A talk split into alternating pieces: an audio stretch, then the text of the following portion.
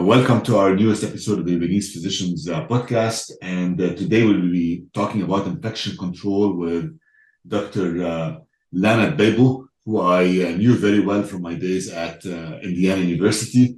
Uh, Lana actually is a graduate of the American University of Beirut Medical Center, and then she came to Indiana where she did her residency in internal medicine and fellowship in infectious diseases. And very quickly, she became involved in a lot of the initiatives at Indiana University, including becoming director of infection control at Methodist Hospital. And then when COVID hit, she was actually uh, director of the vaccine initiatives for Indiana University during uh, during that period, where she did uh, some great work and uh, eventually received an Indianapolis Business Journal award uh, for her work on vaccine initiatives in, in Indiana. And uh, in addition to that, Lana is currently vice chair for quality, safety, and population health at Indiana University School of Medicine. Welcome, Lana, to the podcast. Thank you so much for having me, Khalil. So, Lana, can you tell us a bit about how, do, how did you decide to start your uh, residency at Indiana University and you moved to, to IU and subsequently your decision to pursue infectious diseases? Right. So, um, as you mentioned, I graduated from the American University of Beirut, and like many, I uh, wanted to come train in the United States. Uh, and I came here to Indiana University um, in 2011 um, at that time, I didn't really know what kind of special subspecialty I wanted to really do. Uh, I was more leaning towards gastroenterology, uh, but when I when I first started, uh, I was inspired by many leaders uh, or by many physicians in infectious disease, and that's what probably started my interest there. Um, and then, uh, as every infectious disease w- uh, physician will tell you, there's something about infectious disease that's very um, intriguing. Uh, that challenge, that diagnostics challenge, uh, and that the interesting cases in ID uh, is probably what drove me the most uh, to doing that. Uh, so I decided to stay on and pursue fellowship there. Um, and uh, I stayed on as faculty. And during my fellowship, I thought I wanted to do um, lab work. So I worked on uh, actually in the lab on drug development for resistant urinary tract infections. And after two years of that, I decided that it was probably uh, not something that I'm, I was as passionate about as I thought I was. Um, and I started uh, another journey of uh, searching for the career that I felt most passionate about or the track within infectious disease. And um, you know you get inspired by things that happen around you by just observing what happens in the hospital. And uh, i was very interested in infection control uh, for the sole purpose of uh, trying to prevent harm. You know it was not it was inconceivable for me to think that patients who come here to our hospitals every healthcare system uh, to, to feel better and get comfort that they would be inadvertently harmed. Uh, and from an infection perspective they could get you know catheter associated infections or surgical site infections or um, ventilator associated pneumonias. And this is where i thought um, yes, I want to be involved in this work and improve the quality of care that we deliver to patients. And um, it, I was lucky because at the time there was an open position. Uh, and it was a big position, but I decided, you know what, I was not prepared, but I know that I can be. Um, so I took on the role and I learned um, and tried to improve myself. And we can talk about that as, as I went in the role. So this is how my career started and where I am. Yeah, I remember you took that role pretty quickly after finishing yeah. your fellowship, and it was a big role because Methodist is one of the uh, bigger hospitals in the IU Health Network. Uh, so, how, how, has your work in infection control been at, at Methodist? I guess. Yeah, so Methodist uh, is is the biggest hospital. It has uh, over 600 beds um, in the system. So um, it, has been great. I think uh, th- this is this was an opportunity for me to to, like I said, learn on the job. So um, my role involved um, a lot of leadership work because, as you know, uh, with any quality improvement work, you have to engage people in the work that you do. Um, so, I, um, in addition to doing the work that I had to do, I uh, was involved in training and educating myself in leadership um, and in, hus- in, in epidemiology. So, I did a lot of courses um, in in leadership Um, and I also enrolled in a master's in public health uh, because my work is in hospital epidemiology and the hospital side. And of course, doing an MPH with a focus of epidemiology seemed to be uh, the, the best thing for me to learn about, um, about the job. Um, and then as I uh, worked on a lot of the quality improvement projects to under, understanding the role of root cause analyses and implementing processes uh, for improvement, I realized that, uh, you know, I needed some more training and implement, implementation science. And that's when I took a certificate in the IU School of Medicine for implementation science. Um, and I started applying everything that I was learning in real life uh, as we went through the improvement projects at work. So it was a combination of learning from great mentors I had, in addition to trying to do personal development work uh, on the side. Um, and most of the things that we do in infection prevention is um, uh, not discovering new knowledge, but really how do we implement in big systems like Methodists? Uh, and then how do we spread that knowledge to others, not only through publishing and research, uh, but how do we spread it to other hospitals within IU Health? As you know, um, IU is a 17 hospital system, and we have um, joint meetings with many of these um, hospitals where we could share the knowledge so we can learn from others. And then this is where some of our protocols were also uh, disseminated uh, within IU Health. Um, I'm also part of the Patient Safety Coalition for Indianapolis, and this is where all other non IU Health hospital systems join as well. Um, and uh, this was actually very helpful during the pandemic, but even before and after, this was a good avenue for us to share, share the learnings. Um, in infection prevention, because patients go from one hospital to the other, um, and between nursing facilities and back to hospitals, it's important to have this organized effort uh, to try to prevent the spread of infections in hospitals. And that was part of my kind of public health, population health role as well. And can you tell us about like one or two of the successes you've had uh, in the directorship of infection control, like some some things you've prevented or some initiatives that you've taken? Yeah, so um, I'll tell you about the first ones because these ones you remember the most. Uh, and uh, uh, I will say that during for the past few years uh, since I started, we've had over 50% reduction in hospital acquired infections. Uh, and I know when I speak about we, I say me and my team and my colleagues who've been working hard day in and day out, even throughout the pandemic to, to reduce that. But one of the first, um, the first ones was, um, was reducing uh, catheter associated UTIs. Uh, and this was a unit that was historically um, at Methodists notorious for having the highest infection rate, and people had given up on trying any initiatives over there. So my my first role uh, was to bring people together so that they understand the why behind it. And as I mentioned, this is this is more about leadership and engagement than it is the first stages are more about leadership and engagement than they are about quality improvement just bringing the right people to the table um, and explaining to them why it's important to focus some of their attention on that and then once you hit that engagement piece uh, what we tried to do is we tried to create solutions together. Um, so it wasn't a top down approach. It wasn't, I'm coming here as a director telling everyone what they're supposed to do. It was more of let's work together to find the solution and uh, that also increases engagement and their ability to comply more with the interventions that that are going to be proposed because it's coming as a team effort rather than as a top-down approach. So uh, we um, we discovered, based on the data analysis and the root cause analysis, that most of their infections are caused by really overculturing catheters um, that were colonized with bacteria, and there wasn't a clear indication, and, and patients were getting excessive antibiotics uh, because of that. Um, so um, we we went through you know algor- creating algorithms that were evidence based. So creating a solution similar to a PDSA cycle. This is something I learned in my implementation science uh, program, and then uh, trying to implement that operationally within the unit. Um, and uh, and that resulted in significant reduction in uh, in uh, infections, really, and in antibiotic prescriptions. Uh, and we tried also always in infection control and in quality improvement to look for unintended consequences as we go through those improvements. So we wanted to make sure we weren't causing harm by underdiagnosing infections or causing bacteremia. So we've monitored for that. And I think that increased people's confidence that we were doing the right things for the right reasons.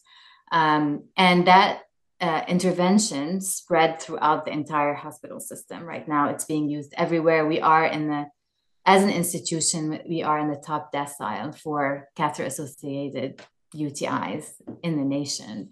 Um, and I think these these small projects that turn into big interventions are what I feel proud about the most because they come from from the units themselves, from the frontline workers themselves, and not from leadership or administration. Right, exactly. Because it's not a top-down approach. You're working with the people on the units and showing them that things are improving. And I think once they see the improvements, they will get more excited to keep working. Yes. And they engage with you on multiple different things. And every every one of those um, operational protocols had to be adapted to different microcultures and different units. So the standard remains the same, but the but we wouldn't get into the nitty gritty of how people operationalize some of the work as long as there is a process and there's a measurement mechanism to make sure that we are doing the right things and that we are following unintended consequences as a result. Right. And then during this whole process, the pandemic started. Yes. And uh, uh, can you tell us how it was, like the first uh, month of the pandemic, like how how you dealt with that, and and how overwhelming? I bet I bet it was very overwhelming. How overwhelming it was. It was. Um, it was, and uh, my hospital was the was because of its size and because it's the uh, academic institution in the state of Indiana was going to be one of the designated hospitals for COVID. So it was an overwhelming sense of responsibility um, to one take care of patients uh, appropriately. So do we have the capacity to take care of the patients? Uh, and how do we make decisions on triaging? Who needs to come to methodist versus other hospitals? That was a big part of my role. But the big part also that was he- weighed heavily on me and a lot of my infection control colleagues everywhere around the world i think is rationing of ppe uh, at times where we didn't have enough PPE and how do we keep our healthcare workers safe? Um, and, you know, I remember not to dramatize things, but I remember I was seven months pregnant with my first child. And I, you know, we were all very busy. We weren't sleeping the night. Things were just coming up continuously. And I was worried for my son I mean, how that level of stress is going to affect him as he grows because I couldn't control it. I could not control the anxiety that having to go through all of the literature and decide who gets to get the N95 and who doesn't get the N95. And even knowing that this is all evidence based, just listening to people and hearing their concerns, their concerns about taking the infection back to their kids and not not feeling safe enough um, it, it, was very tough. Um, so the way we went around this is really um, from a healthcare worker safety perspective we got the evidence and we we worked based off on our evidence um, so that we can feel like it's not a subjective response to the to the uh, pandemic but just objective. And the other thing is we met with people regularly um, and this is where the anxiety was because you were hearing angry people, and you, as a leader in a responsible in, in a responsibility position, you have to accept that people are angry, and this is not on you to yell at them back. It's on you to absorb that anxiety and try to to reduce it for them. So this was the toughest part i think of all of that is seeing your colleagues suffer through it. But we tried to meet ex- very regularly. Every time there was an email we responded to it. When i say we me and the team that that i work with um, and also making sure that we're always updating them with the evidence um, in terms of surge capacity, that was another thing that we, you know, had to work through for patient safety. We developed protocols for how do we test patients before procedures, um, and um, how do we bring in uh, the newest diagnostic, the fastest diagnostics, who gets the faster diagnostic, who gets the um, the the not as much rapid testing, uh, and again, all these protocols were sh- shared IU Health wide. They were created uh, as a team, and they were shared as well with our uh, coalition members, so that we're all in in the community taking care of the patients together. Excellent. Yeah, I mean, it was. I bet it was. It was hard work, and uh, and, and initially, a lot of there was a lot of unknowns. So it was. Yes. It was very hard to convince people not to be anxious at that point in time. Right. And then, and then I guess the vaccines came out. Yes. And how did Indiana University approach you to take on uh, the vaccine initiative? Yeah, so I was initially uh, approached from an from an infection perspective, infection prevention perspective, way before the vaccine, to um, to be part of the medical response team for Indiana University School of Medicine. Uh, we have nine, uh, sorry, so not School of Medicine, through the School of Medicine for the entire Indiana University. Um, so Indiana University has around nine to 10 campuses around the state, and most of them remained open throughout the pandemic. So the role, my role, in addition to three other physician colleagues, um, and the public health uh, side of IU uh, was to keep IU open as safely as possible. Um, so we were creating protocols for testing um, teachers as well as students, uh, and then creating contact tracing systems to make sure that we follow infections and prevent outbreaks. So I was responsible for the outbreak investigation control part uh, for for the university, and then as the pandemic went away or as as the vaccines came on i should say um, i i got changed to that role. And my responsibility was to vaccinate iu basically uh, for safer uh, reopening. Again we were opened in a limited perspective and we just wanted to open up fully uh, for all students. Uh, iu has 120000 uh, individuals between students and staff um, so we had to set up vaccination, large vaccination clinics, uh, and that was part of my job, uh, is to monitor that, is to develop the operation for um, those large clinics to vaccinate students, teachers, and then for the remote uh, hospitals that are um, for the remote campuses to collaborate with local health departments on on getting access to the vaccines uh, in the clinics that were already set up. Um, so um, at that time, the time when IU uh, wanted me to do that was the time where vaccine was limited in supply. So we had to really um, work with the health department on uh, getting a supply of vaccine and then distributing it uh, and rationing it. Um, and as part of our vaccination campaign, uh, we opened up in one of the big, in our, one of our big um, campuses for the community. So we were able to also vaccinate members of the community in this operation.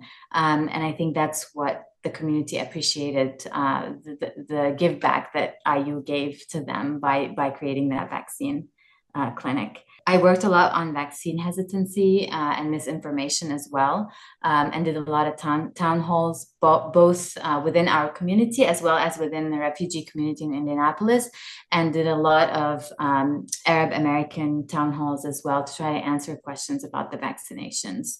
So this was really the scope of my role. So was there was there a lot of people fighting back against taking the vaccine? I guess um, within IU. Um, not, no, we we had a vaccination rate of over ninety percent. Uh, we did have issues uh, in the courts, obviously, um, at some point when when the vaccine became uh, a requirement, just like any other vaccine. You know, everyone who gets into university needs to have a list of vaccines, and and when we added COVID to that, uh, there were some issues that were fully resolved uh, in the court. But most of the community was very um, uh, accepting uh, and a lot of parents would send us notes that they were feel like their their children were safe uh, in the environment that we created for them. So we had an over 90% vaccination rate. And of course we created um, ex- exemptions uh, based on medical or um, religious um, uh, basis i guess. Uh, but but for the most part people did not push back. We did have a a ton of town halls that allowed us to answer people's questions as well um, about the vaccine. So I think that helped. And I guess that probably, like the success of the campaign, probably pushed the community to maybe start getting vaccinated, I guess. Right. And, you know, we were lucky because at that time, the vaccine misinformation wasn't at its peak. So those were the times when everybody was excited about the vaccine Uh, and I think we got lucky in the timing as well, uh, because that was that was the time when everyone was over the pandemic and they wanted something to save them, and we, they were actually waiting in line to get the vaccine, and it wasn't really the other way around. The hesitancy, I think, started after we went through that huge population that was very willing to get the vaccine.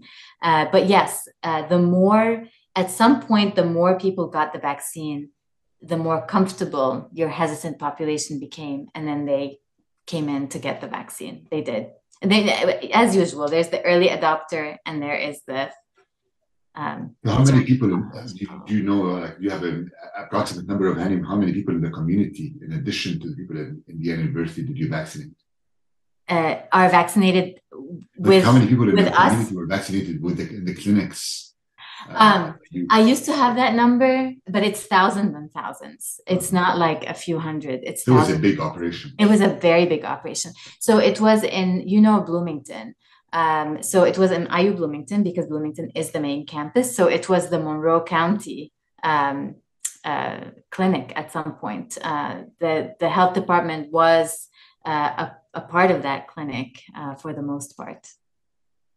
And then after you did all of this, I guess you were approached by IBJ, right, for uh, recognition, I guess. So how, how did that happen and how did you know you were going to be recognized uh, uh, in the Indianapolis Business Journal? Yeah, so this was a nomination uh, that I knew later was from our dean and uh, and the president of IU Health um, you know, I was approached. I knew something was going on because I was asked by someone from the dean's office for my CV um, and a brief bio or something. Uh, so I knew something was up, but I didn't know it was IBJ 40 under 40. And I never imagined, you know, I would get it. And then I just got an email that, you know, all of a sudden you just got accepted for this award.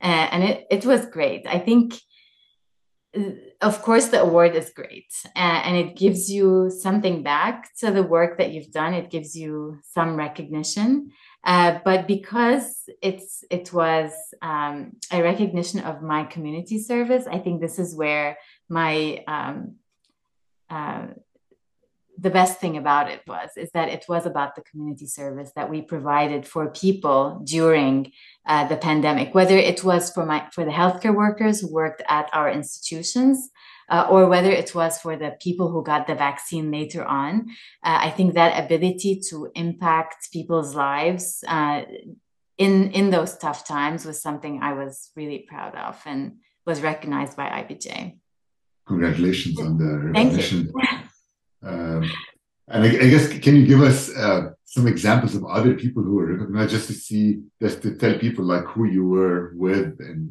that recognition? Yeah, so it's all people like there are inventors, there are people. So IBJ is a business award. It's a right, right. Business Journal Award. So it's really mostly an industry. Um, people have done great things, and I was sitting there, and I'm like, is am I really in the right place? Like, uh, what did I do? You know, I didn't invent anything. I just contributed uh, and did lives. my job to the community, I guess. um, and, and uh, yeah, but but a lot of people from industry and and the business world, a lot of inventors, a lot of people who created startups. Uh, out of nothing really um, and i was looking at myself and i'm like i created this with a group of people who were extremely helpful and who raised me up. Um, uh, so so I, I, I give back some of it to the team that worked with me. But yeah, some of these people were real entrepreneurs. Yeah, I mean, you've done hard work. You saved a lot of lives, and it was a tough, a tough environment. You, yeah, I think you deserve so. that recognition. Uh, so my next question for you is how how how prepared do you think are we to deal with future pandemics? Because probably future pandemics are coming, and yeah, how prepared are we to deal with them? Um, so I, I, think I think we learned a lot from this pandemic, a lot uh, about our incident command structures. So on a local level, I think we've developed our incident command structures, our emergency management structures, um, and our collaboration strengthened a lot uh, before the pandemic and i uh, since the pandemic and i see that even on the infection control side when we collaborate with other institutions there's definitely uh, a new level of co- collaboration that we didn't have before um, we've also um, we also have avenues uh, to prepare the public, you know, uh, that that we weren't aware of or exposed uh, to in the past. Um, we are now aware of the fact that we need to prepare and train staff, um, even with the shortage that we are experiencing right now. Um, we do recognize. So, for example, we have a special pathogens unit at Methodist that's prepared to take care of emerging infections like um, viral hemorrhagic fevers and others. And we regularly do training of staff in preparation for this. Um, and we've had enormous uh, successes with diagnostics, therapeutics, and vaccines was probably the biggest success uh, from this pandemic. So, all that to say is we've also discovered a lot of gaps or create or the pan, this pandemic created a lot of gaps that we need to fill and i'm not a global health expert but i think globally there needs to be more funding for public health in general even in the united states uh, in a state like indiana we need a ton more funding. And i think we uh, have the, our, our uh, governor has created a public health uh, commission right after the pandemic to try to um, help with that. Uh, we need better collaboration between industry who and other organi- health organizations to um, you know, equitably distribute all of the resources everywhere. Uh, we still need a lot of help with that. Um, I think surge capacity for all diagnostics therapeutics. I mean, viral viral testing, uh, viral research funding needs to be up. Um, and then response to smaller outbreaks um, is also something that we need to focus on, like Ebola right now in um, in in Africa um, it's something that we need to focus on. I think the biggest one is combating misinformation and vaccine hesitancy. And I don't, and I think this is probably one area where we left the pandemic worse than when we got into it. Um, vaccinate, anti-vaccination campaigns have really surged, um, and they've widened the um, the distance between science and people. People have less trust in public health institutions right now. They have less trust in vaccines. We saw an uptick of people, you know, who've chronically been okay with flu vaccines, starting to submit requests for exemptions for flu vaccines um, after all of that. So I think we, it, from that regard, I worry that we are less prepared than we were before, even with the availability of more um, better technology for vaccines. Yeah, I agree. I think that that's one of the biggest things we need to fight yeah. uh, over time. Yeah. And uh, and I know we, we, talked about collaborations and stuff, and you're doing your master in public health at yes. this point. So, uh, so what are your future plans? I guess after you finish your masters. Um, I I don't know. I I find I find myself um not having these great five to ten years year plans even though you see me taking on leadership positions right now i am uh, in quality and safety. So i'm expanding beyond ip to full full on quality and safety for the department of medicine at iu because i am interested in quality improvement beyond just infections uh, really improving our system to better take care of our patients. So um, i don't have very long term plans. I don't know if i will move from quality and safety at a local level to more of a population level state health department or stay within my institution and work more on population health. So populations that we serve um, i'm still undecided but i think i'm trying to prepare myself for either uh, by doing some of that training and by um, seizing i guess opportunities when when i see them uh, with with growing myself in uh, in in more diverse ways than just infection control. Um, so we'll see, but I'm I'm excited about getting into that new field.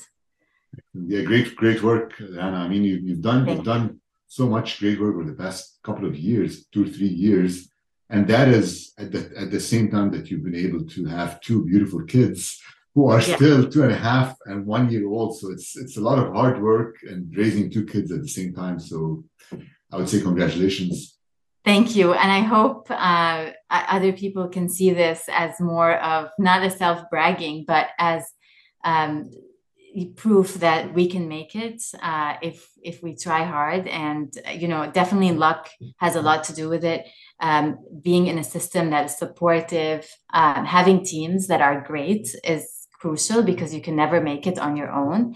Uh, but uh, but yeah, I, I hope that uh, people like us who immigrated and came to you know a foreign country um, initially know that they can really make it uh, if they have the will and determination uh, to do it.